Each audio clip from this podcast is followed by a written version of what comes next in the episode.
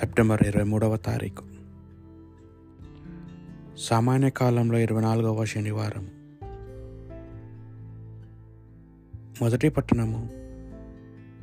పునీత చిన్నప్పగారు తిమోతికి రాసిన మొదటి లేఖ. ఆరవ అధ్యాయము పదమూడు నుండి పదహారు వచనముల వరకు.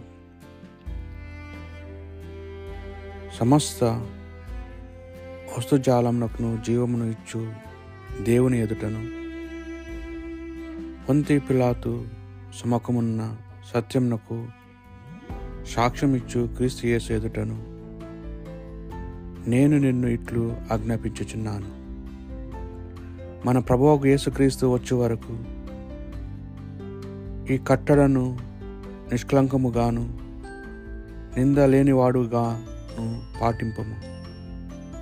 శ్రీమంతుడును ఏకైక పరిపాలనకుడు రాజాదిరాజును ప్రభులకు ప్రభువును అగు దేవునిచే యుక్తకాలంన ఆయన దర్శనము సంభవమును ఆయన ఒక్కడే అమరుడు ఎవరును చేరరాని దైవతేజమును ఆయన నివసించును.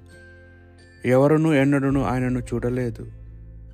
ఆయనకు ఘనతయు శాశ్వత ఆధిపత్యము కలుగునుగాక. ఇది ప్రభు వాక్ భక్తి కీర్తన. ఆనంద గీతముతో ప్రభు ఎదుటకి రమ్ము సంతోషముతో ప్రభువును పూజింపుము. ఆనంద గీతములతో అతని ఎదుటకి రమ్ము ఆనంద గీతములతో ప్రభు ఎదుటకి రమ్ము ప్రభువే దేవుడని తెలుసుకునుడు. ఆయన మనలను సృజించెను. మనం ఆయన వారలము ఆయన ప్రజలము. అతడు మోపు మందలము. ఆనంద గీతములతో ప్రభు ఎదుటకి రమ్ము కృతజ్ఞతాస్థుతులతో ఆయన మందిరమును ద్వారమును ప్రవేశింపుడు. స్థుతి గీతములతో దేవాలయ ఆవరణములను అడుగిడుడు. ఆయనకు వందనములు అర్పింపుడు. ఆయన నామమును కీర్తింపుడు. ఆనంద గీతములతో ప్రభు ఎదుటకి రమ్ము. ప్రభువు మంచివాడు. ఆయన స్థిరమైన కృప శాశ్వతమైనది. ఆయన విశ్వసనీయత కలకాలము నిలుచును. ఆనంద గీతములతో ప్రభు ఎదుటకి రమ్ము. పునీత లుకాసు గారు రాసిన సువార్త సువిశేషంలోని భాగం ఎనిమిదవ అధ్యాయము నాలుగు నుండి పదిహేను వచనముల వరకు. ప్రతి పట్టణం నుండి పెద్ద ప్రజా సమూహము యేసు వద్దకు వచ్చెను. అప్పుడు ఆయన ఉపవా ఉపమాన రీతిగా ఇట్లు చెప్ప చెప్పన ఆరంభించెను విత్తువాడు ఒకడు విత్తనములు వెదజల్లుటకు బయలుదేరను. అతడు విత్తనములు చల్లినప్పుడు కొన్ని విత్తనములు త్రోవ పక్కపడగా అవి తొక్కివేయబడెను. పక్షులు వచ్చి వాటిని తినివేశాను మరికొన్ని రాత్రి నేల మీద పడగా తేమ లేనందున అవి మొలకలు ఎత్తగానే ఎండిపోయాను. మరికొన్ని విత్తనములు ముండ్ల పొదల మధ్య పడినవి.